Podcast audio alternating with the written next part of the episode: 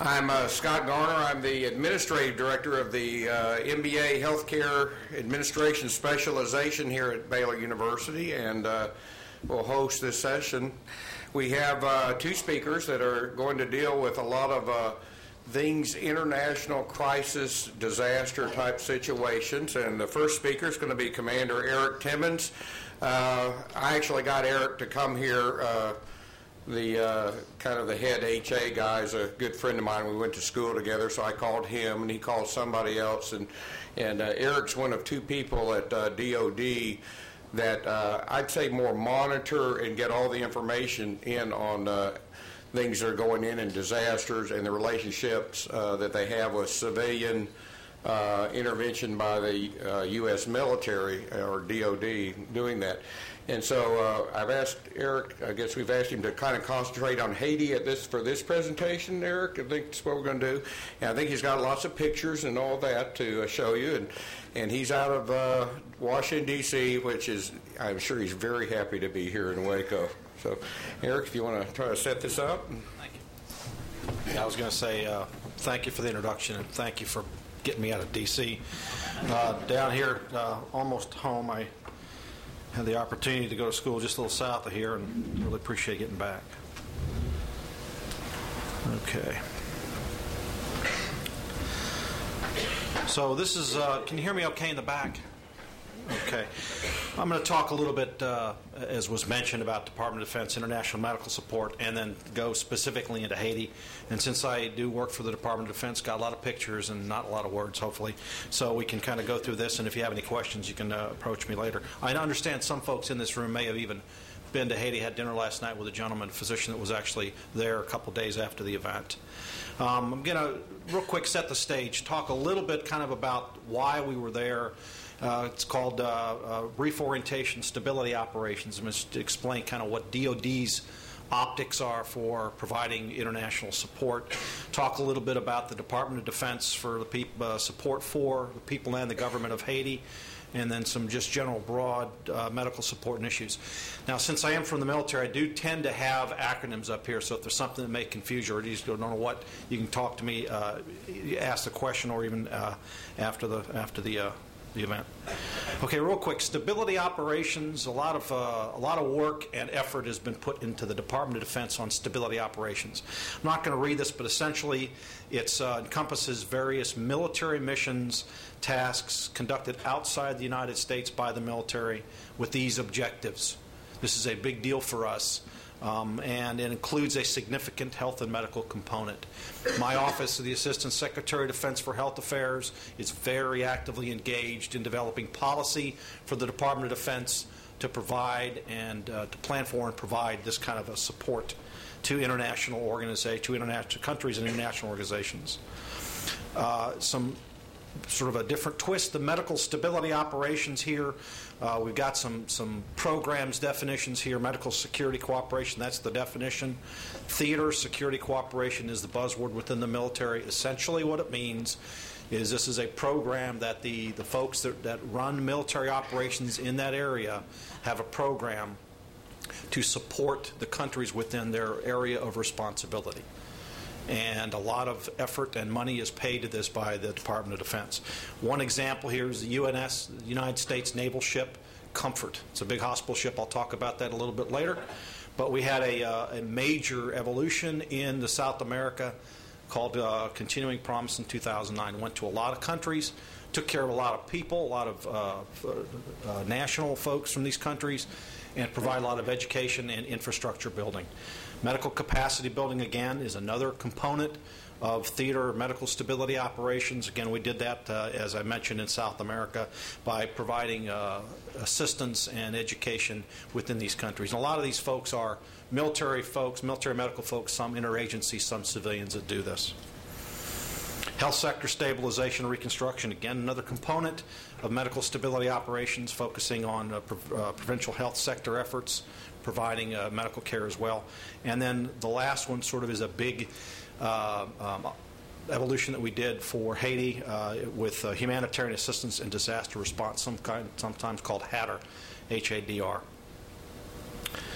So medical objectives and stability ops, you can kind of see here, these are global, very, you know, nice sentiments, but essentially preserving host nation infrastructure and people and uh, enhancing existing capabilities, restoring lost capacity, fulfilling responsibilities under humanitarian law, and transitioning health sector activities for long-term sustainment, all of which we're doing in Haiti now, all of which we've done in other countries uh, to assist the, those countries in getting up Iraq, Afghanistan, you name it, wherever DoD goes and provide support to host nations. This is what our objectives are medically. Medical uh, is uh, recognized um, as an in very important component of stability operations. Uh, on the left, we have the quadrennial defense review. It's something that happens every four years. It's a zero base, in essence, a zero base estimate of what capabilities need to occur. Medical is a big component of that. And you can read right there the U.S. must work with new international partners. That picture to the right is to, to the right here is the hospital ship, U.S. hospital ship. Now, why are we so engaged, DOD? Why are we so engaged in taking as much effort as we are in planning this. That picture on the bottom is a Chinese hospital ship. It's a brand new state of the art hospital ship because China, and I think we've had, you've had discussions about China, is very much engaged and understands winning hearts and minds and the value of that. They're very much engaged in Asia and South America, Latin America. So we see that as an emerging issue and, and take it for what it's worth an emerging threat. Now we're going to transition to DoD support for, uh, for Haitian uh, situation. These, in essence, are, are, our marching orders from our Commander in Chief, President of the United States. This is what he said verbatim Haiti matters. Some kind, sometimes called HADR, H A D R.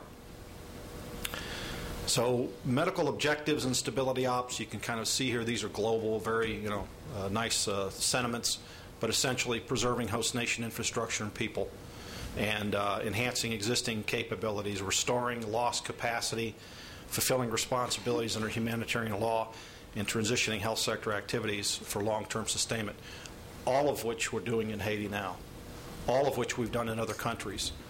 Uh, to assist the, those countries in getting up Iraq, Afghanistan, you name it, wherever DoD goes, and provide support to host nations. This is what our objectives are medically.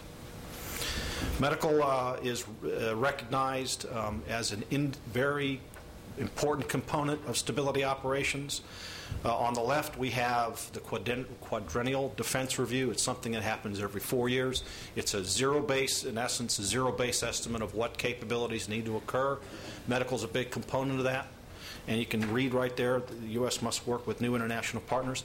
That picture to the right is to, to the right here is the hospital ship, U.S. hospital ship. Now, why are we so engaged, DOD, why are we so engaged in taking as much effort as we are in planning this? That picture on the bottom is a Chinese hospital ship. It's a brand new state of the art hospital ship because China, and I think we've had, you've had discussions about China, is very much engaged and understands winning hearts and minds and the value of that. They're very much engaged in Asia and South America, Latin America. So we see that as an emerging issue and, and take it for what it's worth an emerging threat. Now we're going to transition to DoD support for uh, for Haitian uh, situation. These, in essence, are, are, our marching orders from our Commander in Chief, President of the United States. This is what he said verbatim: Haiti matters.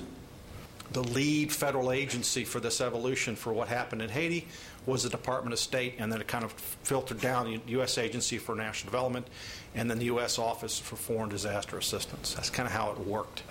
And they uh, then transmitted the requirement, the request for DoD support to uh, to the Department of State, who then, you know, bureaucratically we have to go through this process. But this is it's a lockstep process, and it doesn't change, and it doesn't uh, modify based on personalities. This is what happens. This is how it happens. Okay, now transitioning a little bit to uh, who from the DoD owned the mission of uh, supporting Haiti. The picture on the right, not a great picture, but it's a picture of South America and then some countries in the Caribbean. That is what's called the geographical area of responsibility for the U.S. Southern Command. It's four star billet. I'll show you a slide here in a little bit. But it's four-star um, uh, officer who runs that, and that's their AOR area of responsibility. And they have a long-standing program of humanitarian assistance, and this is what they do, and these are sort of the objectives. They fund, routinely fund humanitarian assistance, medical readiness training exercises, a lot of activity in the southern command's uh, area of responsibility. That picture that I showed you about the comfort going around the area, that was under Southcom's humanitarian assistance program. A lot of effort, a lot of money spent on this. And we do medical readiness training exercises for, for many, many people. I myself have been on several in this AOR and really found it to be very enjoyable. And, and we helped a lot of folks. Transitioning now to what happened in, in, in Haiti, you can see the slide at the top, sort of the epicenter around Port au Prince, and then kind of uh, uh, comes out, uh, but you can see the areas affected. It's a picture of actual damage to a, a village.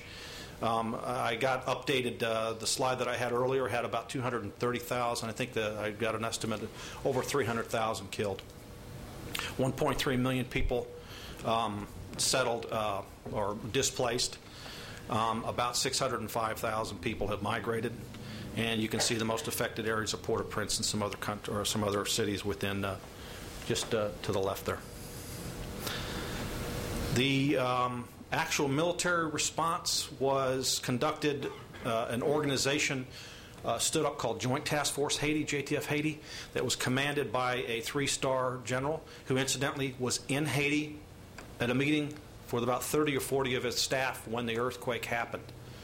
And sort of an interesting sideline uh, the reason that the earthquake happened, that general caused it so that we could go in and take over Haiti and own it. And um, you just talk to you know Chavez and some other folks from Cuba, and that's why we did it because DoD wanted to own Haiti. So um, it's interesting, you know, the, the sort of the, the folks that have that that perception. But the point is that this effort was also you can see the AID.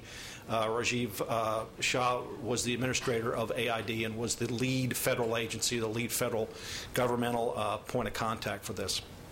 So you can see our response included uh, response uh, forces capabilities from all services of, of the military.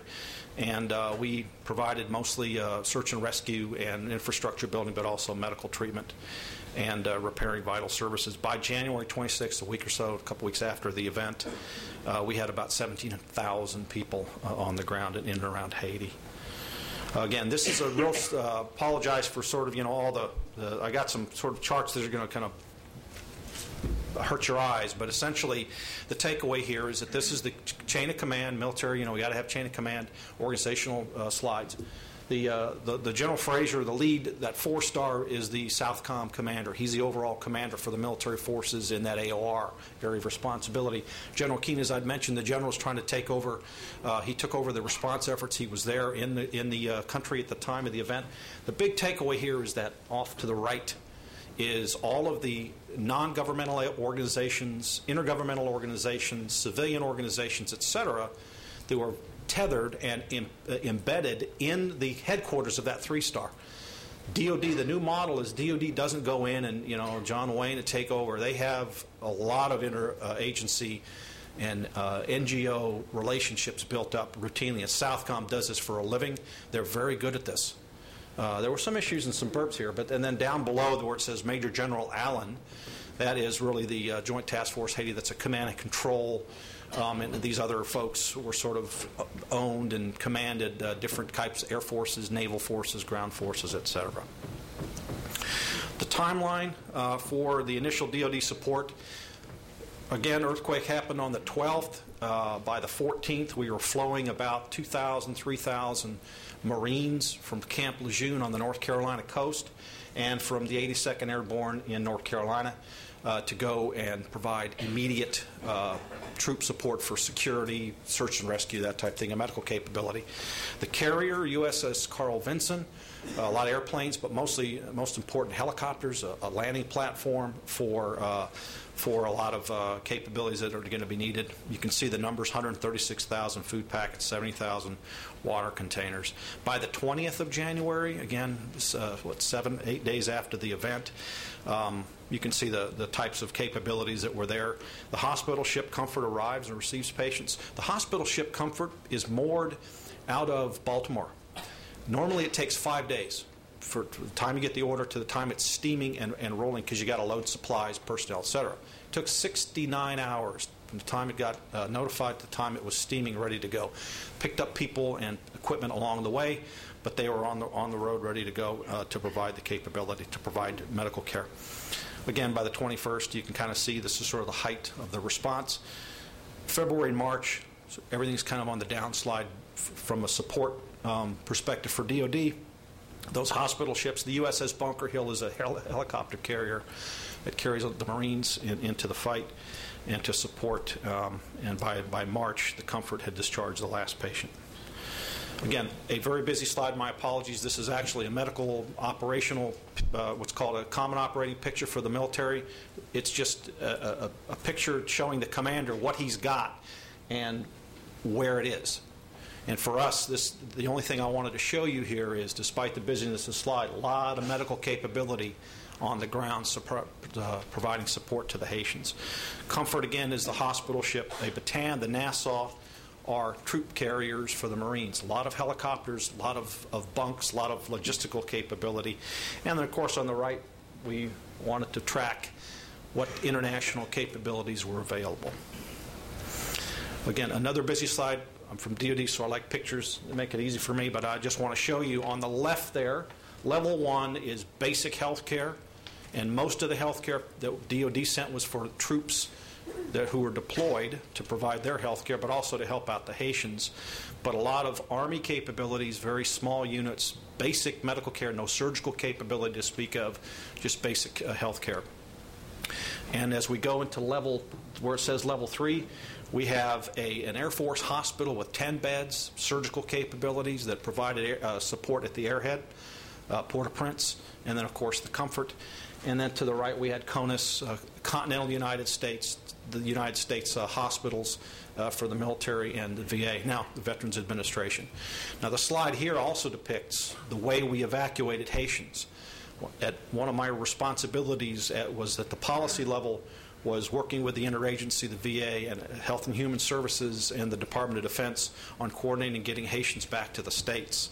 So what would happen is we'd have, and we, we evacuated a couple hundred Haitians and some of their family members to the United States and put them into uh, what's called the National Disaster Medical System, which are Veterans Administration hospitals, DoD hospitals, who coordinate for uh, putting um, patients into member hospitals around that federal coordinating center. So um, some hospital, uh, we have uh, some hospitals in Tampa and Atlanta got patients from uh, uh, Haitian patients from this evolution. So b- very busy slide, but essentially this, this process of medical treatment and medical evacuation worked quite well. Uh, the Transportation Command, that is another large organization within DoD that owns all of the lift. They own all the aircraft. Uh, they evacuated over 200 patients. Uh, there were a lot more patients that were evacuated by non governmental organizations. Uh, guys like John Travolta takes his plane down to Haiti, picks up some people, and takes them back to the States. Um, a lot of non, uh, other international organizations did the same thing.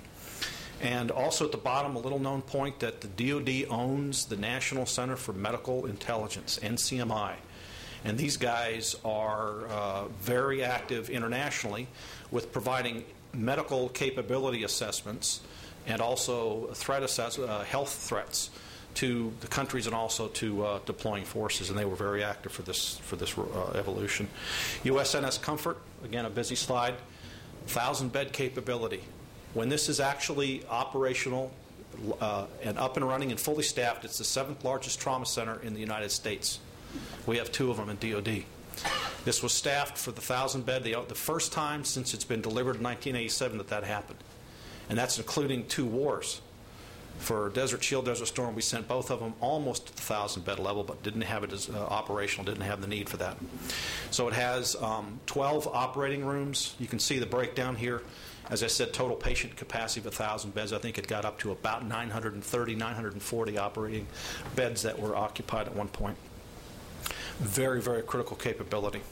And you can see the different services here. We've got all kinds of specialties, uh, surgeons in here, uh, and, and a lot of uh, folks that normally don't deploy pediatrics, um, some uh, neurosurgical capabilities that went with the ship that really helped uh, provide a lot of support to the Haitians.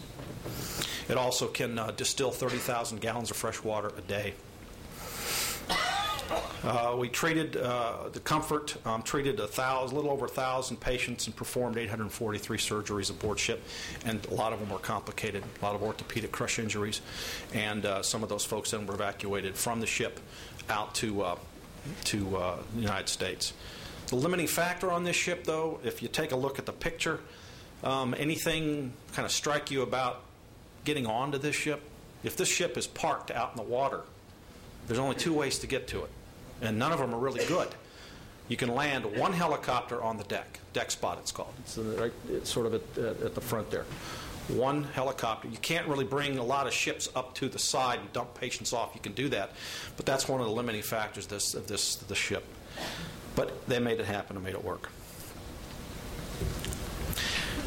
Uh, also, uh, the bottom organizations that include that, that always, when this ship goes out, it went out to uh, Indonesia for the tsunami, went out to Southcom, as I said, for the uh, uh, the uh, sailing last year for the, the Promise mission. It always goes with an augmentation of different people from different services, Public Health Service, for instance, from the Health and Human Services, and Project Hope, Operation Smile, National Nurse Association, Johns Hopkins, always has a lot of different folks in our agency and also other uh, organizations. Uh, a view from those folks who were there for Haiti in regards to DoD. Now we can get, uh, you know, I'll sort of put my bias in. The DoD had some criticism for our response there. Uh, this actually was from a physician who was on the ground, wrote this in the uh, Journal of uh, JAMA, I think uh, maybe three weeks ago. Just came out. Lynn Lowry is her name, with others. Actual pictures of Army soldiers loading folks into frontline ambulances. But you can read there that basically, you know, the soldiers that provided support there came with a can do attitude. And generally, you go in kind of austere. You don't have a lot of stuff there that you can use. But they, they got the mission done. And uh, I like her last sentence. We're aware of the complexity and sensitivity of interactions between non governmental organizations and the military. If you're going to go in international health, it's an unwritten rule, it's the elephant in the room, but it's always there that the NGOs and military don't always see things the way, you know, they don't see things the same way. They don't always have the same objectives. They don't always have the same way to get there. But again, the viewpoint is what's best for the patient. And we always have that in mind. Nobody's perfect. A slide from that deck slide that I showed with that busy picture of all the airplanes, et cetera. This is uh, at the combatant command level. This was a briefing slide taken from that for the uh, general. And it shows you all the sort of the capabilities and the interagency stuff that's going on. So he has situational awareness of what everyone's doing. And you can see World Food Program at the WFP, NGOs, the World Health Organization, um, Immigration Department of State, you know, a lot of acronyms, but essentially that gives him a snapshot of what is going on in the world outside of DOD. Medical assessment, not a lot here in terms of, of um, explaining, but, but again, the snapshot. It's good for the, you know, commanders want to have bottom line up front in the military, we call it. You know, a picture, boom, okay, got it, move on. Because they have a lot of information they have to take in. And this is from the surgeon. The Southern Command surgeon tells him all about sort of what the assessment is and what's going on. Total number of surgeries, got it. Any medical supply issues, got it. Evacuations, got it. You kind of go see, you know, are we having any issues coming up? And they're planning. So when you go into an operation, you're planning for what you're doing. You're also planning for what you're going to do in the next five days, next six days, next two, three weeks, getting out and getting back. It's a very complex operation. Summary slide on what DOD did. You can kind of see medically kind of going down here. HADR, uh, humanitarian assistance, disaster response. That's what that means, and then kind of medical. Kind of see that at any given time, or this was at the end of the evolu- at the end of the operation. So there were 130 mobile clinics and 156 on-site clinics established.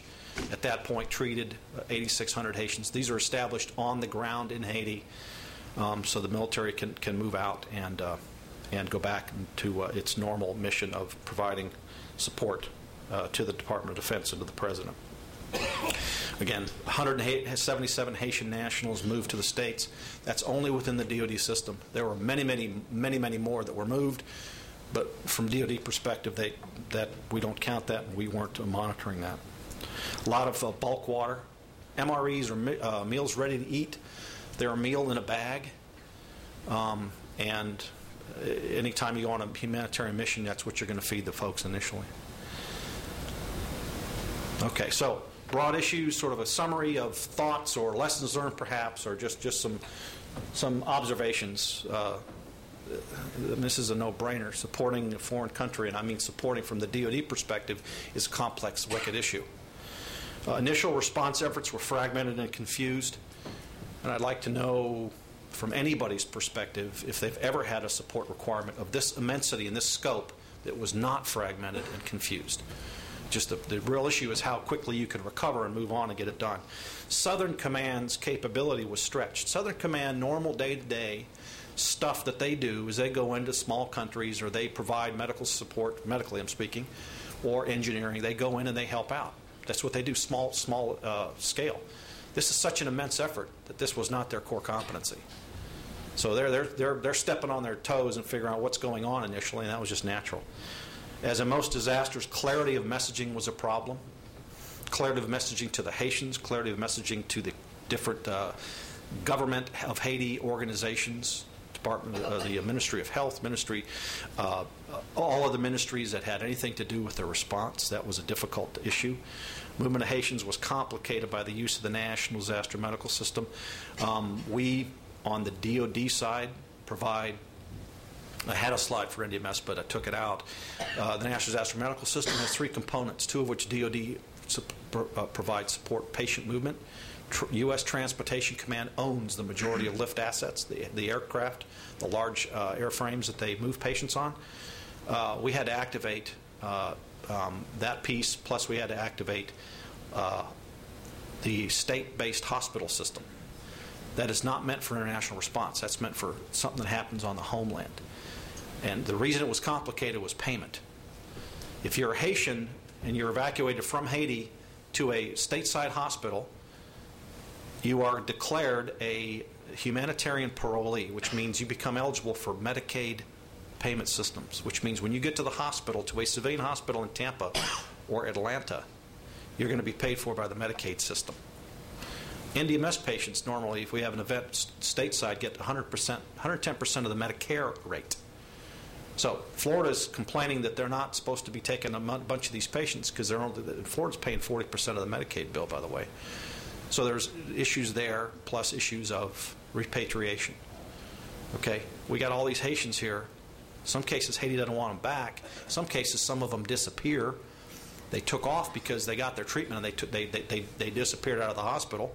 Other issues are how you gonna you know how you gonna manage them to get them back because they're really not supposed to be here. They can stay here for two years, and then they have to go back and either get permanent refugee status or it's just a complex uh, issue of, of how our system works. But they're going to figure that out. I think the services, and what I mean by the services, Army, Navy, Air Force, did well in coordinating overall support. Interestingly enough, we each sort of stuck to our core competencies. The Navy did a great job of providing sea based services. We had a bunch of ships off the shore and we did our stuff on shore, came back to, to the ships, and we did a great job medically uh, uh, afloat. And uh, the Air Force did a good job of providing support at the airhead, and the Army did a great job supporting, providing support on the ground. As I said, medical intelligence, and that's the information of the threats, et cetera, was, was pretty good. Um, and federal agencies have made great strides in contemporary medical st- stability operations. The feds, the U.S. government, we're sort of getting it based on our uh, involvement in uh, over in uh, Iraq and Afghanistan, especially Haiti.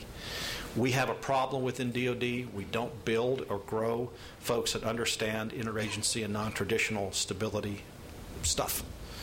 You, know, you, you, go in the military and you have sort of a lockstep procedure, a lockstep tra- uh, progression up the ranks, and uh, we don't w- work real well with interagency. So pending any questions, and I'll be available afterwards. Um, and this is a picture, actually, uh, no no service bias intended. I thought it was a great picture to kind of sum it up. This is a Navy uh, corpsman who uh, is talking to a young young fellow that's got uh, some had some ocular issues, and uh, was trying to comfort him. And these were on the on board the ship, hospital ship Comfort. So thank you for your time, and I appreciate the the opportunity to talk to you.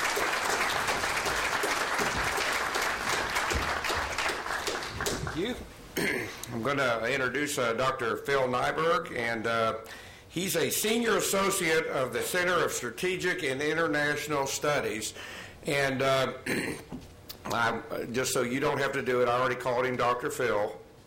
Okay, so you can you can let that go now. I imagine he gets it a hundred times a day, but I did that for him. So, uh, but he's a pediatrician and uh, he has uh, extensive hands-on experience and uh, kind of in public health issues and in these crisis response. So, doctor.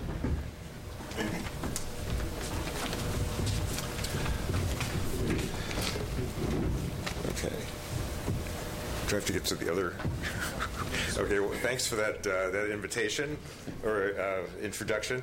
Um, and uh, actually, I'd like to start by adding my greetings, my my congratulations to uh, to Baylor on the success of the uh, of the basketball team. and since I did my pediatric and infectious disease training in Syracuse, and since Syracuse lost last night, I'll, I'll be able to root for Baylor tonight without feeling guilty. Um, okay, well, a, a, couple of short points about my background, just so you'll have a sense of my perspective and my um, my biases and, and, what you're about to hear. Um, I'm a pediatrician and infect, trained in infectious disease. I spent time as a military physician also. In fact, that's where I learned the value of public health as a, as a medical specialty, as a health specialty. I spent a long time at the Centers for Disease Control um, working on HIV AIDS and then um, a lot of work on refugee and disaster responses. U.S. military and other military forces with the Agency for International Development, um, Department of State, World Health Organization, and, and other groups. Um, the presentation today will be a quick survey of uh, so the, sort of the structures and issues of, uh, of the U.S. and, and other civilian um, crisis response groups, um, and, and, a little bit about the developments underway in the field. And, and uh, as Commander Timmerman did, I'm going to be using Haiti as, as part of the, uh, the background, the, the, uh, context for that.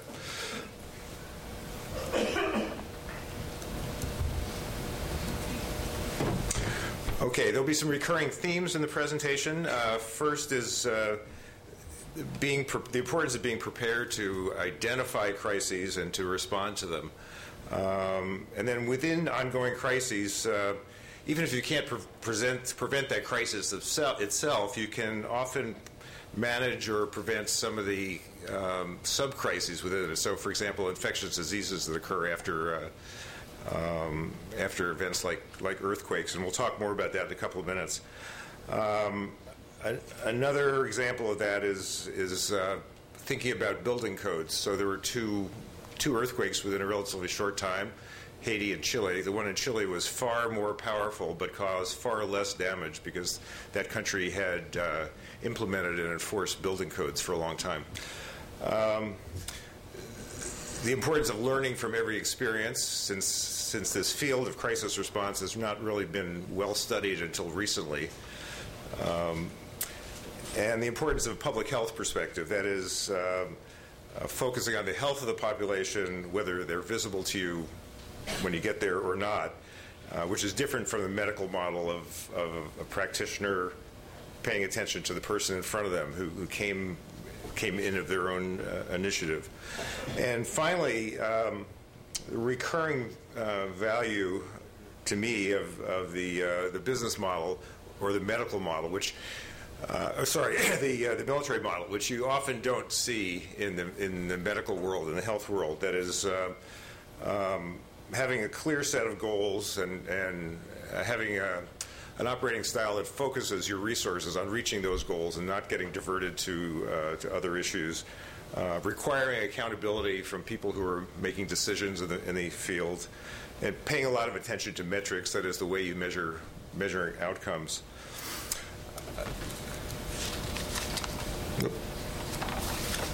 Okay. Um, a, a, bunch of years ago, a bunch of us at CDC did a survey of, of major causes of deaths and a series of refugee crises we had been involved in. And uh, then the, the, the uh, causes listed on this slide are not surprising since when people are forced from their homes or they decide to leave, they often have to leave behind uh, water, food, um, med- the basic medicines. Um, so and, and shelter. And as they move, their, their access to adequate sanitary facilities is often limited or non existent. Um, and some of the diseases that cause some of the infectious diseases that cause problems are listed here. So measles is um, spreads much more quickly in crowded situations such as refugee camps, and measles in malnourished people is much more likely to to be a fatal illness. Uh, child pneumonia is associated with malnutrition and in the absence of even simple antibiotics like penicillin or amoxicillin um, is, is much more likely to be fatal. Um, malaria is, is, an interesting issue because sometimes you have people who live in areas where malaria is under control, but they're forced to migrate through areas where there's uh, malaria is not under control, and you'll see epidemic malaria uh, because they, those people have lost their, their immunity. Okay, a little bit about the CSIS, the think tank I work for. It's um, the emphasis there over the last uh, uh, almost 50 years, over almost 60 years, um, has been on foreign policy, um, and but since 2001 and 2002, when 9/11 occurred and there were anthrax attacks in Washington, and uh, and the National Security Council named AIDS as uh, a, a security threat and then rising concern about bird flu, avian flu, not the, not the flu we had this year, but uh, a different kind I'll talk about in a minute. Since then, CSIS has started to take on the generic issues of uh, health, the interface of, of health and foreign policy. Um, and those, those issues are listed, some of them, some examples are listed in the uh, third bullet. Um, to me, the most interesting part of working at CSIS has been the bipartisan approach. The, the agency, um, the president and CEO, a guy named John Hamre, was Deputy Secretary of Defense in the second Clinton administration. He was a Republican, but functioned in a, in a Democratic administration. And he spends a lot of emphasis, a lot of his, his energy um, getting the agency to build bridges between people who ordinarily might not uh, might not be talking about policy issues.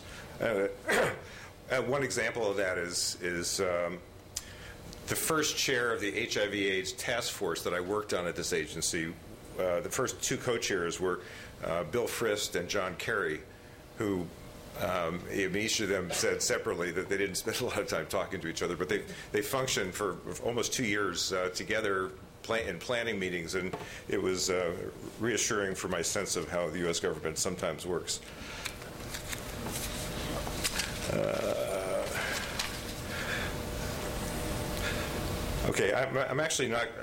Well, let me go back a bit. CSIS recently had a commission uh, on uh, smart global health policy that I think I'm going to skip this slide in the interest of, of time. But just to point out that, that uh, as a think tank, this group put together uh, a group of prominent people, about a third of whom were uh, public health people, to make recommendations to Congress and the administration about how to how the U.S. can have a more, more coherent uh, global health approach. Okay, um, as far as crisis responses um, recently, there are really three types that, uh, well, three types I'm going to talk about. Maybe there's a fourth type as well. But one category is called complex humanitarian emergencies, and those are social and political conflicts in where a large group of people is, is marginalized, put at risk, uh, often uh, forced to move. Um, functionally they become refugees even if they don't cross international borders, which is what now defines refugee status. But they have limited access to food, shelter, water, uh, good sanitation, and and it's that crisis is often associated with high mortality because of the absence of those uh, core public health issues. Second category is pandemic disease, and pandemic is uh, a term that means an epidemic that's spread widely. Um, AIDS still gets a lot of attention. Um, anthrax we mentioned already. Avian and swine flu have both been problems. Um, some of you may remember SARS, uh, severe acute respiratory syndrome, which spread to about, I guess, a dozen countries um, in 2003. And so events like that have really caught the attention of people concerned about homeland security here.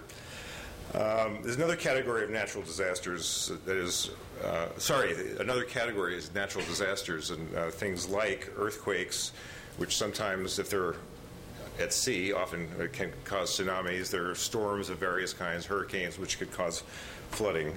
Um, a fourth type we're not going to talk about today is, is human caused disasters, issues like Bhopal, the chemical spill in India, and then uh, um, the Chernobyl meltdown of the nuclear reactor. Um, what happened this year is that swine flu focused a lot of attention uh, on, on pandemic concerns, and then the earthquakes in Haiti and Chile um, quickly t- caught public attention. Uh, briefly talk about something called PEPFAR, the President's Emergency Plan for AIDS Relief. Um, it's not really an emergency in my view anymore, but it is, it is the mechanism by which most of U.S. Uh, global health funding is done. Most, most U.S. funds are in the, in the PEPFAR program, which is it's an initiative that was started in 2003 to provide uh, support for HIV/AIDS control programs in a, in 15 focus countries.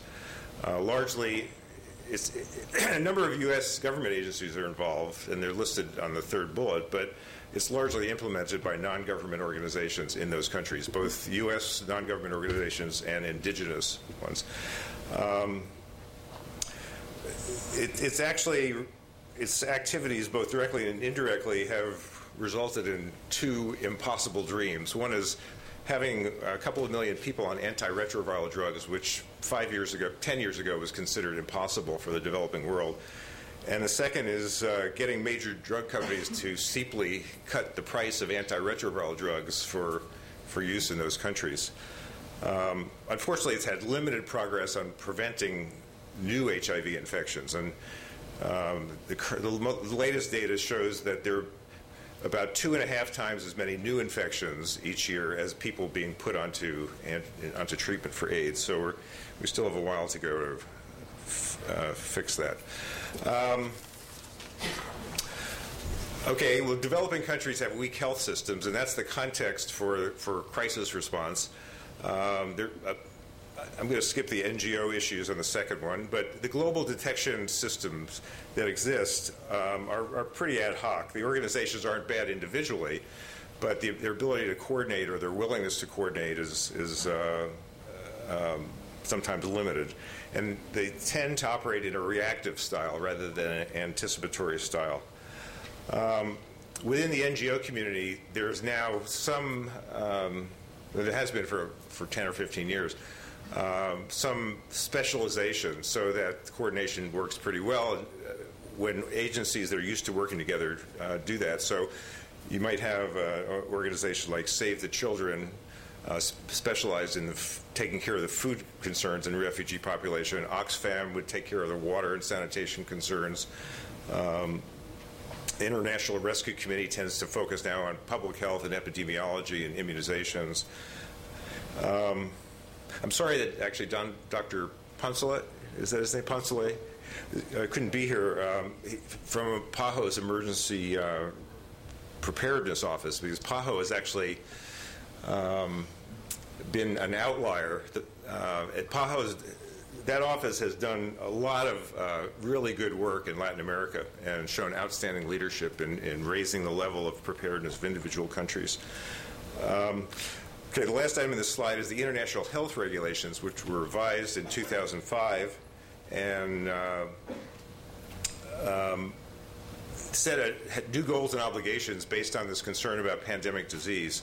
So they, they put in place an obligation for countries to report disease outbreaks to the World Health Organization. Uh, they're not focused at all on on the capa- sorry the response capabilities of the countries themselves, focused on reporting. Uh, and they're not focused at all on natural disasters, but uh, but they have provided a model that now can be used to uh, um, to improve uh, responses overall. Um, Commander Timmerman mentioned the, the Office of Foreign Disaster Assistance at AID. That's actually the core of the U.S. civilian response. Um, based on the work that's done by their DART teams, the disaster assistance response teams. Um, CDC's role started actually in 1962. The Centers for Disease Control, and I'm, i suspect a lot of you don't know this, was a part of the domestic response to the Cold War.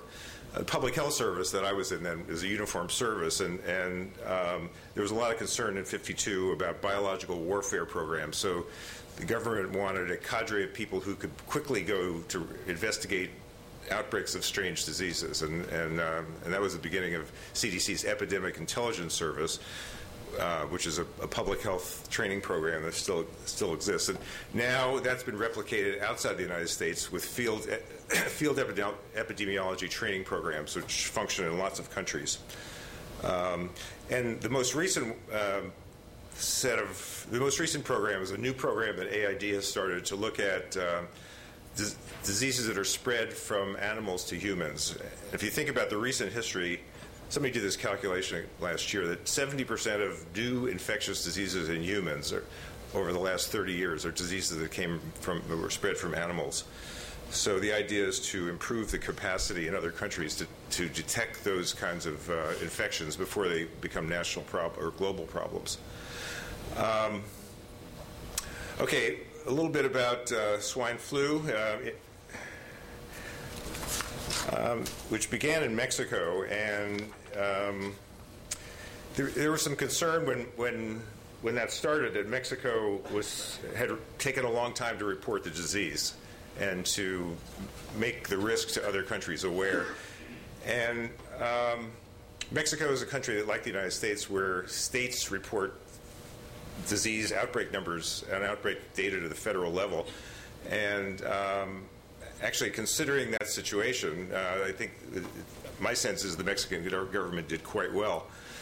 The, the, another uh, factor of that outbreak was what sounded like high death rates at the beginning. Um, but that's probably a function of the fact that those reports were coming from hospitals. If you have a disease that has a wide spectrum of severity, the, the people who end up at hospitals are likely to be the the uh, sickest people. So, and it's it's very common to have that kind of thing um, happen at the beginning of a large disease outbreak. Mexico sent their lab samples to CDC very quickly, but they were refused entry at the border, an issue that's still being discussed between uh, Department of Homeland Security and, and Health and Human Services.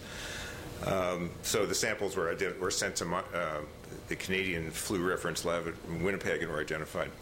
And the final issue, and here is the last bullet, that the U.S. military's overseas labs actually did a great job training national, training uh, country laboratory people uh, to use, to identify um, swine flu, and uh, ended up distributing a lot of the laboratory kits once they were produced. Um, actually, I'll skip that one also. So, the Haiti earthquake. Um, as Commander Timmerman mentioned, it was really an unprecedented uh, problem, and partly because it, it, actually happened in the capital city, the, the, place where you would expect the response to get organized. So lots of deaths um, and uh, incredible amount of, of, structural damage. The seaport was unusable in terms of cranes to unload ships. The airport was essentially closed. The, the uh, control tower was knocked down. Um, every agency operating there lost uh, staff, buildings, and there was no power to commu- uh, no electricity for water. Um, um, things are better now, um, and and actually you heard some of that from what Commander Timmer was talking about. But um, there were some some interesting lessons that were learned once again, and each of these has been learned uh, uh, with earlier disasters. One is that the automatic response, if you're um, a conscientious person, is to do something, and and if what happened in this situation is what what happens frequently, which is that the things that people try to do actually can end up being damaging rather than helpful. So there was a big campaign to bring. Uh, um, infant formula to the Haitian embassy to ship to Haiti. Well, infant formula, to, uh, use of infant formula in a, in a country where the water supply is contaminated and where there's no way to heat it um, is, is asking for trouble. That basically is a major cause of infant diarrhea. Uh, another issue is the mass burials. Um, you know, the, the, there are lots of estimates of the number of deaths. We're never going to know how many deaths there were because the, um, and, and many of those burials occurred without any counts, to say nothing of identification of, of people. Part of the reason um, that those burials are done is because there's this persistent fear, despite years and years of, of public health people talking about it, that that uh, uh, decaying corpses are associated with disease spread, and in, in fact, it's not true. Uh, but but there's this deep-seated human human notion about that. Um, preparedness we've talked about in terms of of the, the, much lower impact in Chile of a stronger earthquake. One interesting one recently is the, there was a report in CDC's uh, p- weekly publication about a bunch of malaria cases that occurred among relief workers. I don't know if you saw that. that you, you, probably know more about it than, there than I do. some soldiers that have malaria. Right. In fact, they're going to be court-martialed. And they, uh, the lesson there is that uh, those people were given, they had access to and were given prophylaxis for malaria, but didn't take it. And, and one of them was sick enough to be on a respirator for a while, and fortunately recovered. But uh, but malaria is a disease that often gets uh, well, self care is an issue that, that often gets overlooked in crisis. Um, okay, this actually, based on what Commander Timmerman said a couple of minutes ago, you've already seen really all of these, but this is my my perspective on, on the advantage of having the military involved in uh, civilian disaster, disaster responses. They're very fast to respond. Um, the command and control system, the the, uh, the chain of command is, is always clear. You know who's who's accountable. Um, the forces usually can communicate with each other, even if the, the national or local communication networks are down. Military forces can uh, almost always communicate with each other. Uh, people and supplies can get moved quickly and independently of, of uh, host country uh, damage. The military can protect themselves and protect others from, uh, excuse me, from both criminal violence and from civil unrest. And they usually have embedded medical units that who are people that understand the importance of issues like water and sanitation and um, uh, food and shelter. And finally, the military has a long, less, uh, long tradition of learning from the successes and failures uh, of what they do, the after action reports. And uh, in this growing specialty of crisis response. It's a, it's a critical issue. Um, a couple of items uh, on the, the mixed side. That is, and these neither of these, none of these were none of these were problems in Haiti, but um, in areas of civil unrest, having uh, NGOs that have their work linked to the military may put themselves at risk of either functioning less efficiently or, or even risk of physical violence if, if the military is seen as a um, not as good guys. And this, the same thing is true of the second one. Um, involving host country militaries in crisis responses is good in, in the sense that it's training, but but it ha- it's it's only good if the host country military is not seen as a repressive force, is is, uh, is seen as something that's uh, useful. Finally, um, there's coming into into perspective in Washington a new approach to global health preparedness, and you heard a little, a little bit of that from what Commander Timmerman talked about. Um, the idea is to uh, focus on sustainability um, and in in uh, countries and helping them to uh, comply with the regulate the requirements of the international health regulations, uh, teaching them how to identify and characterize problems, uh, and giving them skills to allow rational planning for future responses. Uh, and the idea is to do this by providing training in key skills.